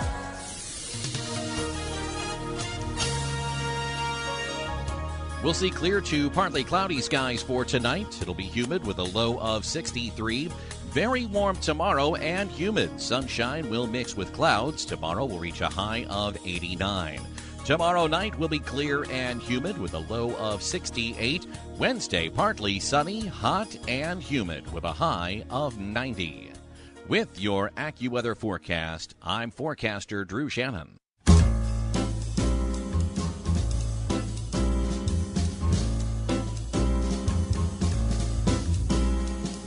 Welcome to another edition of The Ride Home with John and Kathy, live from the Salem Pittsburgh studios. And now, here are your hosts, John Hall and Kathy Emmons. Of course, it's no secret uh, that newspaper readership, the print paper, has nosedived in the past 20 years. I mean, uh, there was a time in America when three out of four people polled would say, Yes, I read the daily newspaper. Now it's less than one in four. Wow. However, there is an anomaly that's happening right here in the state of Pennsylvania because as American news suffers decline, a newspaper that's printed in Lancaster County, an Amish newspaper that's uh, called the Messenger, but it's it's old Amish, old Mhm. English style. Uh, it has risen in popularity. It has a daily circulation of somewhere around 16,000. I'm sorry, a weekly circulation of somewhere around 16,000 readers, which is amazing. It's amazing considering because, of course, the Amish don't use electricity the way that you and I use electricity. They certainly don't use computers the way you and I do. And a printing press is basically out of the question run by electricity. So the printing has to be done in a very particular way. But the readership is there. Letters to the editors, which are the major feature, it really is a conversation, basically, from one group of old Amish people to another. Mm-hmm. Uh, I'm reading an article that talks about this that was published by, of all places, the Spokane Faves website. Well, that's a long way from Lancaster. Right. And they sent a reporter out to Lancaster to talk to the editor about why this is uh, this sort of a phenomenon has happened. The editor of the newspaper was dumbfounded about why someone would want to talk about the newspaper to begin with. Have you read the paper? I've seen it because my husband's from Lancaster, so I've seen it for years. Really? Yep. I mean, it's just a, You know, and to be honest with you, I've picked it up here and there, but it you feel like you're reading something from another country. well. There's no photographs, right? There's no Mm-hmm. Advertising. ju- it's just clearly from a different culture. hmm But it is like a conversation in it's some not, way. and it's n- and I- you pick it up and think, okay, this isn't for me. Really? You know, this is not. This clearly is not made for me. I'd love to read it. Oh, I'd love yeah. to see it next time you're in Lancaster because you don't go there like you used to. No. But I sure would love to see it. Um, it's mostly a volunteer organization that puts it together. Um, I don't know how it's printed though. I have to be honest that until now I never even thought about that. yeah. Um, each week, 800 or 900 scribes submit handwritten letters, and a team of typists from the Millersburg community keyboard them into a word processor. They then use an agent in India to help design and process the display that may be about auctions, stove sales, roofing material, and other products or services, all for a national audience. The media kit that the the newspaper now it's called in, in old Amish die D I E and then B O T S C H A F T die Botschaft, which stands for in the messenger. Serves the old Amish order and Mennonite communities, and is mailed every Friday to readers, estimated to be about 30,000 people through the mail it, and local. but it has to be. It's printed without electricity. It's just not printed by them. Right. Classified ads cost 12 bucks per week for the first 30 words or less. We will not accept ads with pictures of any person on the ad, and raffles are not accepted in the Die Botschaft ads. The content is ready. He sends it to a Texas service that prepares the 120 pages and then sends it to a printer in Lancaster for distribution by the U.S. Postal Service. The Postal Service is the worst part of the job, says the editor, adding that some readers receive the newspaper days late, sometimes weeks after it was printed, because of spotty mail service. I'd love to read it. So we read the news every day. You know, I, not a day goes by when I don't read the news. But I haven't picked up a newspaper in. I can't think of the last time. Listen. I mean, I bet I haven't picked. Seriously, I bet I have not picked up a newspaper in more than ten years. Oh my gosh. Yeah. Okay, uh, so I still subscribe to the Sunday New York Times, the print edition. It's expensive. To get the New York Times, to, to subscribe to the New York Times, it's more than $54 a week. The the print edition of the New York Times Really? is $16.50. On Sunday, Yeah. sixteen dollars. Here's the problem. I don't get it. It never arrives. Week after week after week after week goes by. I wait for that thing. I mean, when that paper shows up, it makes my Sunday because I literally spend the entire day reading that paper from cover to cover. But because of the pandemic and because of the lack of people who are now willing to get in their cars and drive around to all the different neighborhoods in the city of Pittsburgh, that paper never shows up. So I call the local distribution center. Where's my paper? Uh, yeah, sorry. You know, if anybody picks up at all. So, I mean, the newspaper business is dying, and it's based upon a large part because you know people are on the internet, but also because now it doesn't bother to come to your your doorstep. So, so you do you still have to pay for it, or do they do? Do they refund no, you? so then I call. And you know, uh, then I just go onto the New York Times website. Uh, you have a delivery problem? Yeah, I've got a delivery problem. The paper never arrived. I click the button, then they credit my account. I don't want them to credit my account. Right, you want the paper. I want that paper. When it arrives at the house now on Sundays, when those rare times it does, literally, I'm running around the house woohooing in So, celebration. how often is rare that it arrives? One week out of how many? Eight. I'm telling you. That's just how it is. And I don't know if it's just because of my neighborhood. I've talked to a Wow. local, and there's a national distri- distributor out of San Antonio, Texas. At this point, they probably like, oh, that guy, don't pick the phone up. Because I'm like, hey, guys, this is John Hall, blah, blah, blah. Please deliver my paper. Please, I love you. I just would like to, could I have, sometimes, no, this, this is good. I don't want to diss these guys because in their kindness, they'll s- send someone who is like a late paper guy. So sometimes in the rare instance, it'll show up at my house like at 2.30 and the guy will walk up my driveway and hand it to me. And I'm like, But that same guy "Oh, can't do it all the other oh." Sundays. He's elsewhere. You know, the geographical distribution, he's elsewhere in the in the tri-state area. All right. So And so reading it online is not the same thing it's for not you. the same.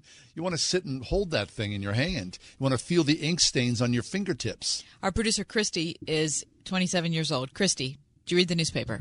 I don't read the paper at all. Mhm. I don't read any news or watch the news. Mm-hmm. She doesn't read any news or watch the news. When's the last time you held a newspaper? Can't tell you. How about that? So the Daily News used to out of McKeesport. Mhm. I grew up in Elizabeth, so whenever that closed and my parents stopped getting it, it's probably the last time. It's a different world. It is a different world now. I mean, I'm so used to reading the news online. I just don't. I, I hate it. I yeah, hate it. I know. I don't. you know the new- why? I mean, I it's have. not really the news because the joy of the newspaper is there are so many stories that are hidden that you know you would never see online. There's so Yeah, much yeah, going on. that. These little quirky things. I'm telling you, I went to the University of Newspaper. The college was great, but I learned to live, Right. to think through the newspaper. And now that's gone forever. Such is life. All right. Well, John Morin's over this anew. We're going to take a break. When we come back, can this Texas pastor lay hands on an inmate during execution? This is a really fascinating story in Christianity Today.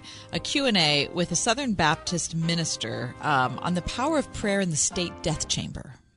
WORD. Moms are the most influential people on the planet. For years, you've trusted Focus on the Family. Now you have the chance to experience it in person. Enter the Focus on the Family VIP experience. We'll fly you and three others to Focus on the Family headquarters, where you'll stay at Great Wolf Lodge in Colorado Springs and sit in on an actual Focus on the Family program. Enter once per day and complete bonus tasks to increase your chances of winning. The Focus on the Family VIP experience. Register to win at wordfm.com slash focus. If your family depends on your income and something happened to you, what would happen to them? You need life insurance, and SelectQuote can help you get it at a price you can afford. SelectQuote found Jacob, 40, who's in excellent health, a 10 year, $500,000 policy for only $19 a month. Not in perfect health? Don't worry. SelectQuote found Tanya, 40, who has type 2 diabetes, a 10 year, $500,000 policy for only $32 a month. We shop companies like Protective, Prudential, American General, and others to find you the company with the best rates. Give your family the security they need at a price you can afford. For your free quote, call 1 800 880 7474. That's 1 800 880 7474. Or go to selectquote.com. That's 1 800 880 7474. Select Quote. We shop, you save. Get full details on the example policies at selectquote.com slash commercials. Your premium could vary depending on your health, issuing company, and other factors. Not available in all states. To serve as a ruling elder is a high and holy office. RPTS now offers five flexible online courses to help you shepherd the Church of God. The Ruling Elders program features courses on biblical counseling, interpretation, worship, the church, care and administration, plus preaching and elective options that best fit your ministry paradigm. No papers, no exams, just solid biblical teaching from experienced pastor professors. Individual and group rates available. RPTS, study under pastors. Learn more at rpts.edu. This is Jay Hagerman of Abernathy and Hagerman. Upon your passing, you wouldn't want a judge to decide who raises your children or how your estate gets divided. It is important to review your estate planning documents to ensure they protect what matters most. At Abernathy and Hagerman, we will work with you to establish an estate plan that nominates a guardian for your minor children and that your assets are used for your family's benefit. Judge for yourself. For legal help that lasts a lifetime, visit a-h.law. Are you ready for a life fulfilling getaway where you can join renowned Bible teachers, best selling authors, and award winning worship artists in breathtaking locations? Sail the Sea of Galilee, gaze at the majesty of towering Alaska glaciers, or bask in the warmth of the Caribbean sun. Christian travel is the best way to see God's creation, and Inspiration Cruises and Tours will provide unforgettable moments just for you. For more information, visit inspirationcruises.com or call 800 247 1899. Daniel Silliman is back with us. Daniel does excellent work as the news editor for Christianity Today. Always interesting, really fascinating storytelling, insightful. And today, Daniel's with us to talk about a Texas pastor who is asking to lay hands on an inmate during the execution process, which is scheduled for early September. Daniel, welcome back to the show. Thanks, John. It's good to be here. Boy, this is a fascinating article, uh, this interview that you did with Dana Moore. Um, so the situation is that John Henry Ramirez is scheduled to die on September 8th. The state of Texas will execute him by lethal injection for the 2004 murder of 45 year old convenience store clerk Pablo Castro. Ramirez was convicted of stabbing Castro 29 times in the process of stealing a dollar and 25 cents to buy drugs. Now, 17 years later, he will be put to death for his crime. So pick up the story. Um, so that is what Ramirez is accused of. That's what he was convicted of. Um, what has happened since?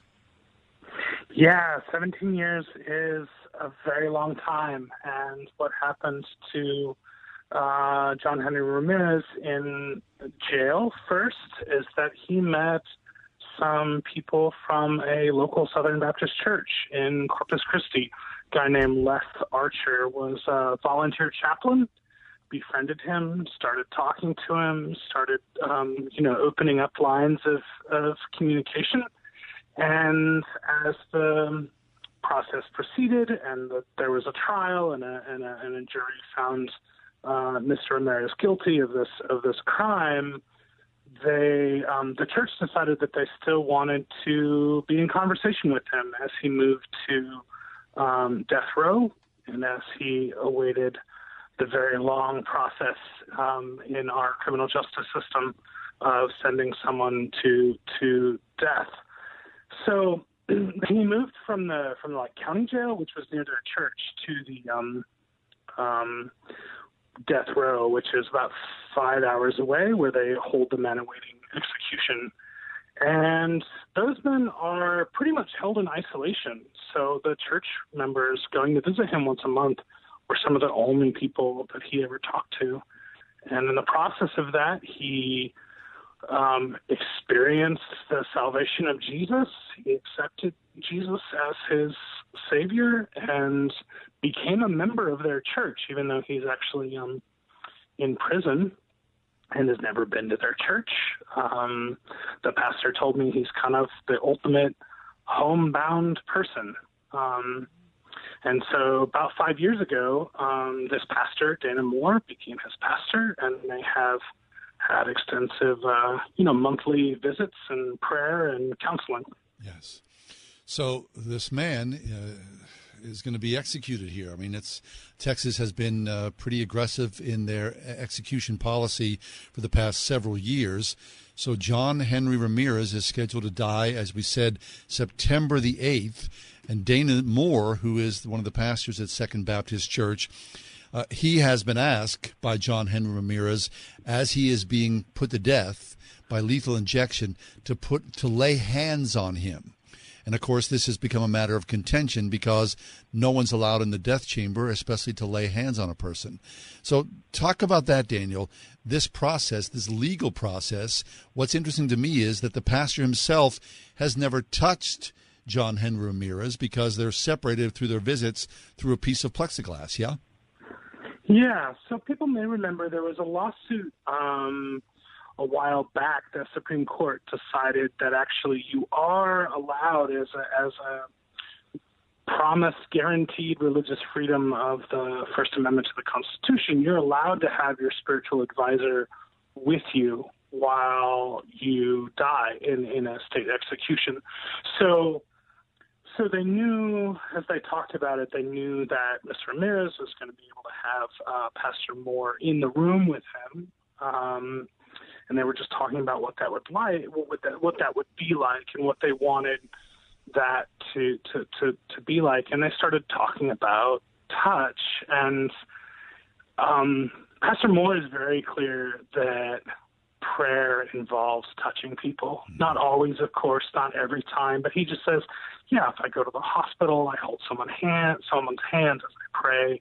If I someone comes forward to accept Jesus, you put your hand on their shoulder as you pray. It's just a, it's part of the experience of showing God's love to each other and and praying over each other. Yeah. Um, yeah, so that's how it came up, and and of course, in an execution, it's not like no one touches you, right? The doctor touches you to see if you're dead. The guard straps you in. You, you're you're touched a lot. But currently, according to prison policy, this isn't a law or anything, but the Texas death row prison policy is that you're not allowed to be touched by your spiritual advisor. So Ms. Ramirez decided to file a lawsuit challenging that, um, asking to um, have the right to have his pastor pray for him in the way that he prays for his congregation by laying on hands. And the pastor has never done this before. This isn't, you know, uh, sort of normal things they don't teach you in seminary, you know. But he agreed, yeah, it would be important. And this is a this is a really, you know, this is a life or death moment in the most literal sense of it. This is someone's spiritual life. It does seem like it would be good to touch him. So, so Pastor Moore, um, Dana Moore, filed an affidavit explaining why laying on of hands is so important, both in this particular instance and to evangelical Christian ministry more generally. I mean, it really is fascinating. Uh, generally, when you think about lawsuits and death penalty cases, right, they're looking for a stay of execution, right? I mean, uh, it's been pretty common where there's been a stay of execution because lawsuits have been filed at the last minute. But here, I'm sure they'll, they'll you know, that lawsuit will be filed as well as this lawsuit, so there'll be competing lawsuits in a way. Uh, will you indeed you know, end a, end a, an inmate's life, a murderer's life, uh, extracting the state's final retribution, and or will you allow someone to touch that inmate as he is being put to death? I just, you know, uh, really an unusual, uh, sort of in some ways a novel case, something like this. I don't think, Daniel, you know, in your conversations or in your study, has there ever been anything like this that you've uh, uncovered before on sort of legal dockets? I haven't seen this before. Of course, there was a whole, um, you know, stretch of time where there there was no death penalty in this country, um, and before that, the um, the manner of death was more um, more violent and more dangerous, including yes. you know electrocution. So it, it's not a there isn't a long history of of um, of pastors being allowed to be present in this moment, and there isn't a long history of, of um, yeah, an argument for for touch. But of course, there is, um, you know, there is a long history of um, praying for people by touching them, for laying on of hands, and there is a long history of um, Christian ministry to people in prison, going back to. I don't know, Paul and Silas, maybe. Right, right. So, so then, what's yeah, what's to be expected? yeah, what, yeah. What, what, what do you think will happen? Is there any? What's the latest on the lawsuit? Well, I am not a prophet nor the son of a prophet, but um, so the court has to decide whether they think there's some merit to this, whether there's a, an argument that this is a religious right that um, Ramirez has as a Baptist confessing um, Christian they could decide that it's allowed and it would go ahead like that and Dana Moore would lay hands on him. They could decide to think about it. You know, that, that September 8th date is not set in stone. They delayed it once already for, for COVID, for example. There's, you know, it's a very cumbersome and complicated system and people tend to, there tend to be lots of delays for lots of reasons. So the court could decide to delay it to think about it um, or they could just reject it out of hand and say that praying by touching is not important to the state of Texas. Right. So we will have to see. I would imagine, right? I mean, if people are not believers, if you're not a Christian believer, the idea of laying on hands uh, uh again, you know, doesn't yeah, matter. It might no, be weird to people. Yeah, but no one who's a human would not recognize the importance of touching someone as they're dying. I'm with Kathy here. It's been 17 years that he's been in isolation, and I think there is something deeply spiritual about about touch. You know, Jesus is touching people over and over, but there's also something just at the core of our being made in the image of God that that that touch is is uh, an important way to receive love. Touch is an important way to to I don't know be okay in your own skin. Right, exactly. I mean, look, uh, I'm pro-life all the way through, so I, I don't believe in the death penalty. Um, and of course, there's a lot of arguments uh, pro and con in this. I've never been touched by violence in my family, so uh, I guess until it comes to your doorstep, then you would say that you know definitively. But the idea of the state putting someone to death. Uh, for retribution, uh, it just doesn't sit with me. I just don't believe in it. So I'm not quite sure anything comes good comes from that. Uh, and, and, the touch thing is a whole other uh, matter as well. Of course, you, if someone's dying, whether it's your mother or father who's passing away, you want to touch them, or whether it's someone who's part of your church, you want to be with them as well uh, to pray for them as they take their final breath, as their heart beats their final beat. So uh, it is an act of compassion and mercy, and, and I would say justice as well. So it's an unusual, fascinating story, isn't it? And it's really interesting that um, that that this is both a death penalty case, of course, that he's on the death penalty, but it's not the question on the for the court to consider isn't, you know, is it right to kill a person who's done these admittedly horrible deeds? It's really it's really what what um, space does the state allow in the administration of justice for people's spiritual needs? And we live in a country with um, a lot of different spiritual beliefs and a lot of different um, religious communities, and no sort of consensus on what is accepted. We don't have a, a state chaplain who decides what is and isn't right. We we leave it up to the individuals, and and this becomes a um, a tricky legal case, um, and and at the same time, such a human story. You know, it's about a man who's been in jail for 17, prison for 17 years, preparing for a day that's fast approaching, and he has turned to God in this time. He has um, helped the church minister to the people around him. And the thing he's asking for in this moment, the thing he's asking the state of Texas for, is to let his pastor touch him. Yes. Well, Daniel, as you said earlier in the conversation, the September 8th date is certainly not set in stone. Uh, as you know, the, the, way the legal system works, we may be talking about this for another year or more. So um, we certainly appreciate your reporting and your insight yeah, on this. for your work on this, Daniel. Yeah, and the humanness of this. And uh, we look forward to reading in Christianity Today as this case continues on. So thank you.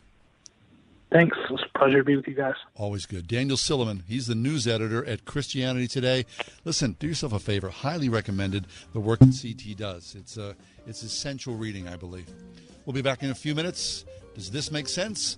It's our daily feature here in the ride home. Do you suffer from lower back pain, knee pain, foot pain, or fallen arches? Do you? If yes, just stop and write this magic word G-Defy, G-D-E-F-Y. What is G-Defy? G-Defy is the footwear designed by Gravity Defier Medical Technology with the worldwide patented VersoShock sole. Their shoes are clinically shown to relieve pain by a double-blind clinical study conducted by Olive View UCLA Medical Center. You can try a pair for 30 days with free corrective fit orthotic inserts. If you're not satisfied, just return the shoes for a full refund and keep the free orthotics as a gift. Put an end to suffering. Save $20 and get free shipping from Gravity Defier when you go to gdefy.com slash radio and use code radio. That's gdefy.com slash radio, code radio. You have nothing to lose but your pain. Let's be boring and do a commercial about cash out refinances. It's Ryan, and our mortgage team will often have a listener say, I think I understand what a cash out refinance is, but can't that be bad for you sometimes? So let's hit on that. As with anything, it's certainly not the right move for everyone. If we don't have to, we don't want to add a bunch of years onto our loan, or increase our monthly payment too much, or pay more in the long run. But because home values have skyrocketed so far up the last few years, while rates have come so far down, we've seen many scenarios where listeners today can pull out a significant chunk of money from the new value in their home while lowering the years on the overall loan, while lowering their monthly payment, and lowering how much they ultimately pay. The key is to just look at the whole picture and be honest with yourself about your situation.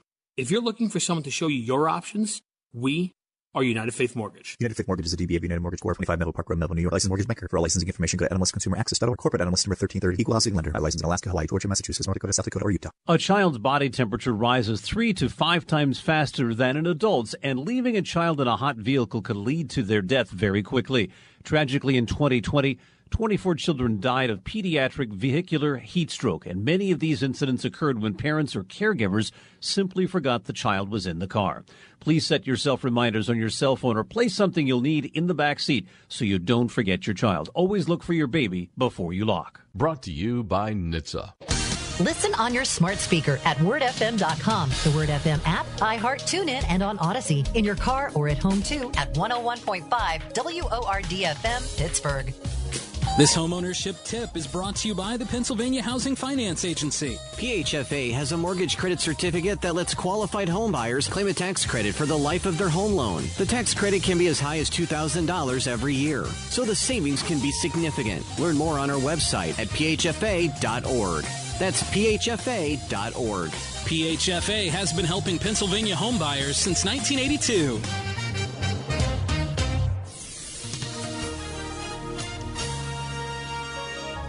We'll see clear to partly cloudy skies for tonight. It'll be humid with a low of 63. Very warm tomorrow and humid. Sunshine will mix with clouds. Tomorrow will reach a high of 89. Tomorrow night will be clear and humid with a low of 68. Wednesday, partly sunny, hot, and humid with a high of 90. With your AccuWeather forecast, I'm forecaster Drew Shannon.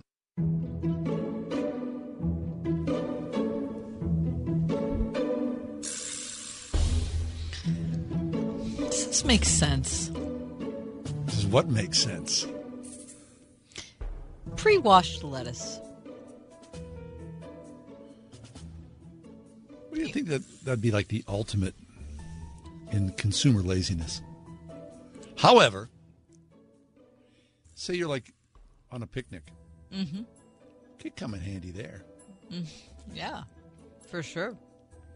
But pre-washed lettuce? Well, yeah. What if you buy? Okay, so you're like seeing one of those bags, Yep. like the little bag of lettuce, the Pre-washed. spring mix, Yep. Romaine, whatever it is. whatever. Baby greens. Well, yeah, because you know, stuff out in the field, you know, and people touching it. Stuff out in the field. Well, you know, you know, what where the lettuce comes from. Yeah, you know it's not exactly like you know pristine out there, out in the right? I mean, they're using cow manure as fertilizer or whatnot, and plus people are touching it and handling it. So yeah, you you'd feel better if you thought, oh yeah, that's been washed before I use it. But still, I'm still going to wash it. I don't trust it. I'm going to pre-wash the washing. Oh, wait, Because you, can you believe in the conspiracy? Well, I just don't want to get. How'd you die? I ate some pre-washed lettuce. It had some manure on it. Oh, I totally eat it. What? Listen, Does it here's make the sense thing. to you? Here's the thing. I'm of two minds. Oh. I don't know how to answer this. Does this make sense? Because I have yes and no. Because You brought it up. The I know. The lettuce that you wash yourself, it always tastes better. It just does. what? Yeah, because it's not chopped up and it's not. It just it tastes fresher. It does. Okay. But sometimes when I'm tired, you guys, Um, so I I'm using it. Jeez. I'm using the pre-washed lettuce, and I'm not washing it myself. She's tired. It's been a hard day in the studio. Holy heck. I mean, I had to move my jaw. I'm telling you that I use it. Okay, so to me, All right. it does make sense. Does this make sense? A toupee? a toupee. Now look at me. Look at my little head here. I'm follically challenged. You're married to a man who also is. I am.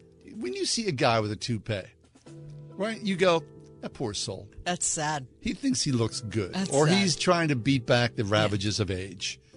But it rarely Never looks good. It's Well, never, I don't no, think wait. It's, I don't think it's ever looked good. I, No, no, no, no, no. Tell me, Ted Danson wears a toupee. does he? Frank Sinatra wear, wore a toupee. Ted oh. Danson wears a toupee. Oh, I didn't know that. Ted Danson is as bald as a cue ball. What? Oh yeah. Certain guys can pull it off. So the know. good place sounds, sounds like fake hair. Oh yeah. But for like the regular I don't know guy, they're buying like a discount toupee from like Ed's House of Hair or something like that. It's not good. I don't think it makes sense. I think you just need to accept it. For Except if you're a woman, and then you should fight against it all oh the time. well, then that's a whole other story. Every darn day. Toupees generally don't make sense. 101.5 WORD. Okay, everybody in the car. Where are we going, Daddy? On an adventure. Yay!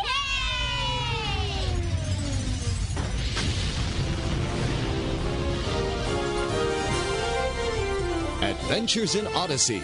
It's not just a kid's show, it's a show the whole family can enjoy. Listen on this station. Adventures in Odyssey, tonight at 8 on 101.5 Word FM, W O R D. I think it's fascinating how resilient French fries are. I hadn't cleaned out my poor car in years, and so I decided to do it from the trunk to under the seats. I found five different types of balls, enough junk to challenge Mary Poppins' magical bag, and a good start at a French fry museum. It's Ryan, and if you tried to turn all the stuff hidden in my car into cash, you'd undoubtedly owe money. But luckily for most of us, it's quite the opposite when it comes to looking inside our homes. Home values have gone fly a kite high for many, meaning if you look under those seats, there's a good chance you could pull out a significant chunk of money from the new value in your home to use for whatever you wanted. And with current mortgage rates being where they are, oftentimes you can lower the years on the overall loan or lower your monthly payment at the same time you're doing a cash out refinance. If you're curious about your options, we are United Faith Mortgage. We pay your appraisal fees up to $500. United Mortgage Corp, Melville, New York. MLS number 1330. Department of Banking. Mortgage Lender License number 22672. As you know, Mike Lindell has a passion to help everybody get the best sleep of their lives. And he didn't stop by simply creating the best pillow. Mike created the Giza Dream Bed Sheets. They look and feel great, which means an even better night's sleep.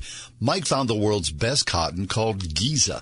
It's ultra soft and breathable, but extremely durable. Mike's Giza sheets come with a 60 day money back guarantee and a 10 year warranty. The first night that you sleep on the Giza sheets, you'll never want to sleep on anything else. Giza Dream Sheets come in a variety of sizes and colors, and Mike's latest incredible deal is the sale of the year. For a limited time, you receive 50% off the Giza Dream Sheets. You receive a set for as low as $49.99. Go to mypillow.com, click on the radio listener square, use promo code WORD. There you'll find not only this amazing offer, but also deep discounts on MyPillow products, including the MyPillow mattress topper and much more. Call 1-800 391-0954. Use the promo code WORD, 1-800-391-0954, promo code WORD. Trip to Europe. Visit all 30 Major League Baseball stadiums. Go skydiving. Okay, so you know what you want to do in retirement, but do you know how to get there? Tune into Your Retirement Blueprint with Kurt Kenodic and Ethan Lane of Accurate Solutions Group Saturdays at 10 a.m. to get answers to your retirement planning questions. Plan today so you can do the things you've always dreamt about doing in retirement.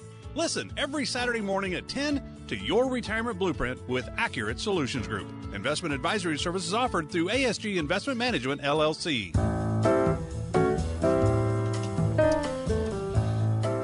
If you've been paying attention over the last 20 years or so, it feels as though you could fill up the entirety, the, uh, the print edition of the Encyclopedia Britannica with church sex offenders.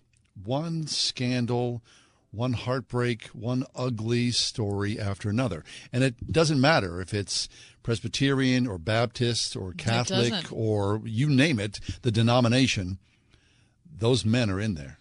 And we've talked about it here ad nauseum. Of course, a few years ago back, a few years back with the, the scandal here in the city of Pittsburgh. Uh, the Attorney General's report here in the state of PA. Just, it's a heartbreak. It really is. Now, it is rare, exceedingly rare, that someone high up within the Catholic Church, I mean, standing next to the Pope in, in, in reality, a cardinal would be accused of sexual misconduct. Even more so that a cardinal would be defrocked and then be forced to stand trial. But that's exactly what's about to happen. Here to talk to us about the sad and strange case of ex Cardinal Theodore McCarrick is J.D. Flynn. J.D. Flynn is editor in chief of something that we love. Um, it's called The Pillar, and this is something that's fairly new. We'll talk to JD about that as well. But JD, welcome to the show. Thanks so much for having me, guys. I'm glad to be here. Yeah, JD. So, you know, I, I think about this and talk about this as an outsider because I'm not Roman Catholic, um, but you're not in that circumstance. So I guess I want to start out by just asking how you yourself are processing this as a believer and as a Catholic. Well, thanks for asking that. You know, one of the things that I think is important to remember is that the, the Catholic Church has had, and, and I, I speak as a, both as a journalist and as a practicing and, and believing Catholic, um, the Catholic Church has had a very, very difficult couple of years with regard to kind of re- revelations and allegations and reports of, of sexual abuse and sexual misconduct among our clergy. And one of the reasons I know that is because I've been doing a lot of the reporting, and so it's been a very difficult couple of years for Catholic journalists too. But you know, one of the one of the sort of interesting things about the sex scandals that have been visited upon churches is that I, I, it's helpful, at least for me, to remember that um, on the one hand, the the frequency of, of sexual abuse and sexual misconduct inside religious context is is not um, orders of magnitude more severe than it is in other public institutions. That the problem of sexual abuse and sexual misconduct and sexual coercion is one that exists and exists with, with, with relatively speaking the same kind of frequency in all kinds of institutions, in, in public institutions and in different industries, as we've seen, and, and, and in religious um, spaces as well. So, on the one hand, it's helpful for me to remember that. And on the other hand, I think it's totally reasonable when people say, yeah, but um, Christians profess um, the gospel. They, Christians profess uh, that they can be um, healed and transformed of their sins by, by Jesus Christ. And so we have a higher expectation of church leaders than we do of people in other sort of settings. I, I think that's a totally reasonable thing that we have a higher expectation of our religious leaders. I agree. And it hurts more we that they've betrayed us by, by living a double life. But at the same time, it's helpful for me to remember that the kinds of things that the church is experiencing now and that all, many Christian denominations are experiencing now are not sort of unique. This is this is not a sort of this is a, a human problem and a problem of sin that exists in, in sort of many spheres of society, and, and one in which, as Christians learn how to better address it, and better of heal their own institutions, both sort of systemically and on a personal level, in which I hope we can give witness to um, to that kind of healing and that kind of transformation That's to other kinds of institutions. I appreciate that. Yeah, and that, that is a, a good adjustment to, to say that, JD. So thank you for that clarity. That really is a it's a good way to step forward. However, uh, you're speaking to a Christian audience, and of course, you know Catholicism is involved. Yes, deeply. We are Catholics, Christians. Uh, and I would imagine, though, that the large percentage of our audience does not know anything about uh, ex Cardinal Theodore McCarrick. So, could you fill in the blanks Sure. there and tell that story? Yeah, sure. So Cardinal Theodore McCarrick, now former Cardinal Theodore McCarrick, was a very prominent and high-level American Catholic churchman. Um, he was for many years the Archbishop of Washington D.C. And in that role, he, you know, he had um, sort of an outsized influence because he was you know, close to the centers of power of our country, and he was also um, someone who was known to be moving in Vatican circles and in the church's sort of diplomatic and religious freedom work around the world. In 2018, it was revealed that Cardinal McCarrick was also accused of serial sexual misconduct, of abuse and coercion of both minors and young seminarians and priests. And this was uh, a huge and shocking report for uh, for Catholics um, that, a cardinal would be accused of these things, especially one so prominent. And uh, shortly thereafter, you know, as more and more reports came out that he was coercive and abusive to, to minors and to young priests and seminarians, eventually the Vatican um, removed him from the College of Cardinals. He was no longer a cardinal, and then removed him from what we call the clerical state. So he was no longer permitted to function as a bishop or a priest. And uh, and then um, he's been living mostly in seclusion since then. That was in 2019. And he was just charged last month with um, with uh, sexual assault uh, in the state of Massachusetts um, for instance, which took place allegedly in the 1970s, but which are still able to be tried under Massachusetts law. And he'll face a trial that begins next week. Right. So this is shocking because, of course, oh, how the mighty have fallen. Because there you are as a cardinal, you're one of the very, very select few in the entire world, and then you're defrocked from your cardinals, uh, being a cardinal, your cardinalship, uh, whatever the verbiage is. I'm sorry there, uh, but but then to see that happen now, uh, Cardinal McCarrick, um, ex Cardinal McCarrick, he's an old, old man. He's 91 years old. But here is the long arm of justice coming to reach him, and he's about to stand before the, the a judge next week for the very first sort of early stages of what may be a trial. Yes. That's right. Yeah, he, he'll be arraigned next week, which is the first stage in a criminal trial. And all things being equal, we expect him to be tried. His lawyer says that they're looking forward to proving his case in court, um, and so he will be all things being equal tried in a Massachusetts criminal court. He could be sentenced up to 15 years in prison. Now, as you say, he's 91 years old, so I don't think he'll serve 15 years in prison if he's found guilty. But it is a very, in the United States, it is the first time that someone who had been a member of the College of Cardinals and such a prominent Catholic leader will face a criminal trial. And so it's on the one hand very difficult, and on the other hand, I've spoken with many, many victims of clerical abuse um, today and over the past couple of days who all tell me that they hope that it will bring some measure of justice, and they hope that it will remind the church of the importance of addressing these issues as early as possible and as you know swiftly as possible. Right, which JD brings us to, um, you know, one of the elephants in the room, which is that the you know reports that have been uncovered about uh, Theodore McCarrick indicate that people around him knew what was going on. That they were, uh, if they didn't know for sure, they certainly suspected it and never said anything. Um, so let's talk about what that means for, I don't know, our understanding of church culture and how that could be altered so that you know this kind Yeah. of thing we can leave in the past. So what's been found is not only are there people who didn't say anything, but there are some people who did say things and, and weren't heard by church leaders, who made you know the right kinds of calls and weren't heard by church leaders. And so the consequence of that, you know, is is that the Catholic Church now is grappling, I think, with what it means to address this problem that we call clericalism. In other words, sort of a reflexive institutional self-protection of those in leadership positions. You can sort of think about that. I mean, you have that in other institutions too, kind of the myth of the thin blue line in, in police departments and those things too, where there's a sort of reflexive institutional self-protection. But in the church, we now know that we have to address that. It's become manifestly clear that there were, you know, more than a decade worth of reports that were in, in some ways unheeded or insufficiently uh, investigated. And Pope Francis has begun the process of sort of building in safeguards and protections for whistleblowers and processes that will address that. But he's also said it's more than processes and safeguards. It's about a conversion and a transformation of heart that would do that kind of self protection. We're talking with JD Flynn from The Pillar. JD, uh, you made um, international news here just a few weeks back with your investigative work. Uh, talk to us, though, about The Pillar and how people can engage.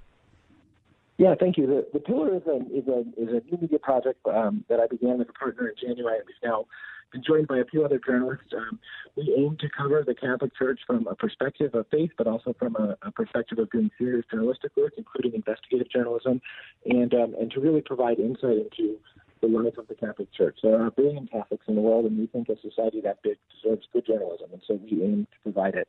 You can check us out at pillarcatholic.com, or you can find us on Facebook or Twitter at Pillar or Pillar Catholic and, uh, and, and we'd be very grateful for you to follow our work as we continue to cover the trial of McCarrick and other things as well. Fabulous. This is JD Flynn, editor in chief and co-founder at The Pillar. JD, thanks for being here on the ride home. Thanks so much, guys. Oh, great pleasure. Yeah, excellent work. Really, it is. Check out The Pillar online. Take a quick break, come back. We've just got a smidge ahead. And uh, as we do, oh, Connequ- Connoquenessing. What are they going to find in that creek? A lot.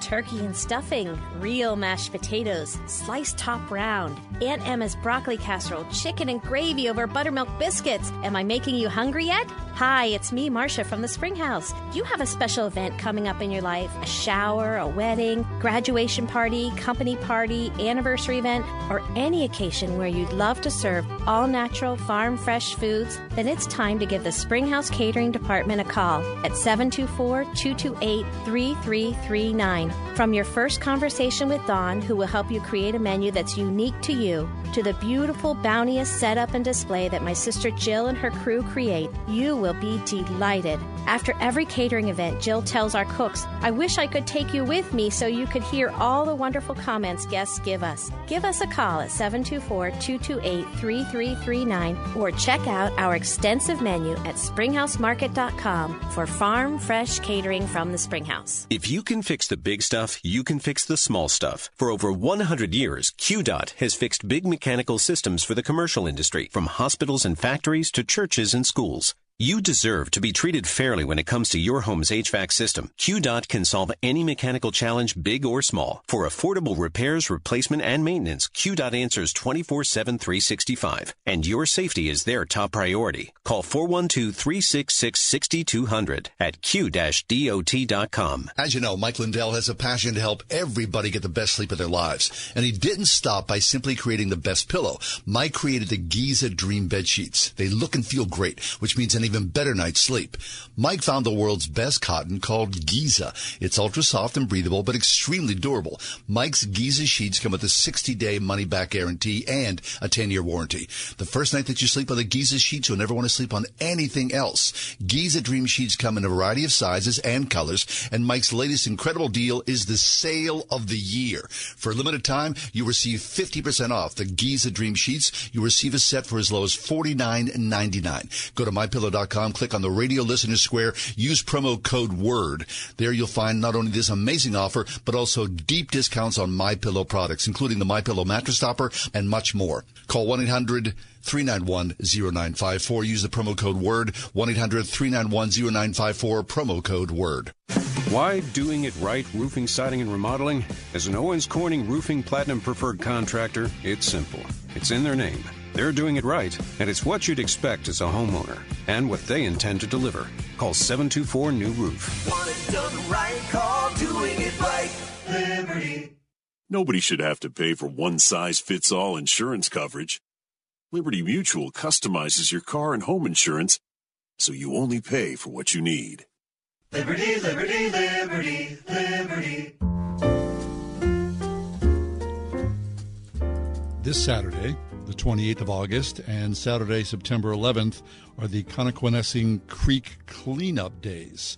Now, the last time they cleaned up the Connoquenessing Creek, they pulled out 627,074 pounds of trash. They also pulled Oh, out 7,244 tires from the creek, which flows through Butler and Beaver County. The haul also included a concrete coffin vault, full dumpsters, massive liquid storage tanks, tractor trailers. One year, near Zelienople Airport, they pulled out an old airplane fuselage and the runway tires that went with it. They also found a bundle of hundreds of political signs sunk into the creek with old car batteries. Something called Aquatic Alliance is it is the driver behind this and you can go to aquaticalliance.com God bless those people. and be part of this cleanup Oh my God. Okay, so dare I ask where the Connoquenessing Creek is? Uh, well, just I said it flows through Butler and Beaver counties. Got it. Other than that, uh, you're on your own. Yeah, northwest. Got Yeah. it. Okay. Um, not all the garbage in the creek, though, is the result of dumping. Riding lawnmowers, grills, appliances, entire cottages, and more washed in during epic flooding Oh, caused by okay, Hurricane okay, Ivan and all other right. storms. Okay, well that makes me feel a little better. Many of the old tires were probably spending their retirement at creekside erosion controls before they were knocked loose Okay. and rolled downstream. The Alliance knows how much trash weighs because it or its partners must pay to dispose of it. The group tries to recycle everything possible through extra steps. But uh, this Saturday and uh, the September right. 11th Saturday as well. All right, end the summer, kick off the fall in the right way. Boy, That's that's that's, a say. messy, That dirty, dirty a- work, is it not? Yeah, thank goodness someone cares enough to do that. Yeah. All right, speaking of somebody cares. Yeah. Uh, how invested are you in beverages that are seasonal? Zero. Okay. A hundred percent. I could care less. So this Uh. is pumpkin spice season. Yeah, but we're, uh, that we're adding something new. Uh-oh. Um, I want to ask Christy, our producer, how invested are you in seasonal beverage? Love them. Uh huh. I'm your basic white girl. I love it. What kind of seasonal- Okay, we've bookended the seasonal beverage conversation here with John Hall on I'm one your side, basic old Christy grumpy on the white other. guy. Okay, John, you don't care. Christy, what do you like? Um, from Starbucks, I get the pumpkin cream cold brews. Mm-hmm. Classic. Mm-hmm. Classic pumpkin spice lattes. Yeah. I mean, if we're just going pumpkin, you go like winter. I get the peppermint mochas. Which is delicious. Yes. Oh my gosh. Okay, let me tell Why you do you about need this. that? Why do Did you you need hear that? that there's a new offering this year, though? Some some like apple cider or something. The, the apple crisp macchiato. It's an espresso beverage available hot or iced, and it debuts today. It joins the returning pumpkin, pumpkin spice latte and the pumpkin cream cold brew, both already mentioned here on the ride home, on the Starbucks seasonal menu. Now, let me just go on. This, I'm reading here from uh, USA Today. It says that the limited time autumn menu also includes the pumpkin cream cheese muffin, which I'm sure is fab, and the pumpkin scone. Pumpkin bread, of course, available year round. So um, now let me just one more thing I want to add. The coffee giant said the inspiration for the apple beverage started with the idea of the fall harvest and builds on the popularity of its pumpkin flavor. hmm Yeah, the pumpkin spice latte, dubbed PSL for short, launched 18 years ago and started the pumpkin spice craze.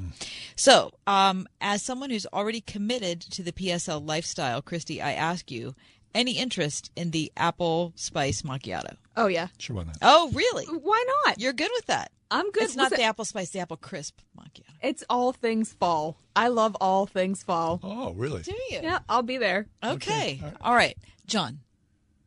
Okay. I was living in New York City Get when ready. Starbucks first came into being, you know, into my consciousness. I walked in one, I was like, oh, this is a fancy coffee place here. I walked up to the counter and I said, could I have a large coffee? Y- You would have thought that I would have said, you know, We should kill puppies. uh, something. I mean, they looked at me like, sir, where, what is wrong with you? Don't you know the proper, you know, grande ordering method? Well, since that time, I just, so now I go in and I, I will do a grande dark roast, but that's about as far as I'm going in. The pumpkin spice, the all that other little sort of frou frou thing, who needs that? Why would she really care? Coffee is good on its own, and the darker the better. Give me a French roast. Give me something that's you know strong. Put a little hair in your chest. Mhm. All the little latte, hot things. It's ridiculous. I think you're being a little harsh on Christy. I don't think I am. Listen, I don't want hair on my chest. That's why I get the frou frou drinks. Come Mm-hmm. That's on. a good point. Okay, That's let me that's a good let me break in and say I don't drink coffee. So You know, there's something I don't right understand there. your world. Okay, uh, you know I'm, Are you doing a what? What are you doing? A chai? I hate chai. I love a chai. Hate it. Len Hate Bartlotti. it. Hate it. I know. I know. Why do you hate it? Why do you hate it, Because? I feel like Oh, so it's like I'm my coffee no, thing for tea. I feel like I'm drinking a candle. It's disgusting. It smells like Hmm. I like a the- chai. it smells like the A Yankee good Candle chai, Company. good dirty chai with a little bit of espresso in there. No, Fine. I absolutely Very not. nice. I cannot Really? take that. All that cinnamon and nutmeg. Oh, it makes See, me we're so spoiled here in this country. Makes me gag. Right. All right. So I don't understand this coffee world, right thing, but I am very particular about tea. Mm. So I get the fact that you can be, you know, frou frou and snobby about Right. that sort of Thank thing. And my very favorite dessert of all time is apple crisp. Oh, who wouldn't want? But and I make the best. I don't want one. to drink it though. In case you're wondering, if you- uh, since you didn't ask, I feel like I'm going to just put it in. Yeah. That I make the very best apple crisp. well, now that in you make world. that claim, I think you got to bring it. I in. I was just gonna say that. You got to bring it in. Fine. Okay. Totally happy to bring it in. But the best thing is to have it when it's right out of the oven. Of course it is. You're going to put the vanilla ice With cream the- on oh, top. there you go. Because that is the bomb. Uh, and a cup of tea with that. That's fine. That's Mm-hmm. great. I don't even. I love tea so much, but when apple crisp is there, I don't even care about the tea. That's how deeply I'm invested in it. All right. Well, we look forward to uh, Christy, and I, I would imagine that management here would, you know, embolden that as well, making a Starbucks run, right? Well, I mean, yeah. Of course. I mean, we can only hope. Yeah. All we right. hang on their every word. All right. So we know what to get Christy for Christmas, which would be a Starbucks gift card. A Little PSL Right? gift card or a little apple crisp macchiato, right. which we're going to call the ACM apparently. Streaming on uh, YouTube, right? The We word are. Pittsburgh. Very nice. The Ride Home with John and Kathy, a production of Salem Media Group.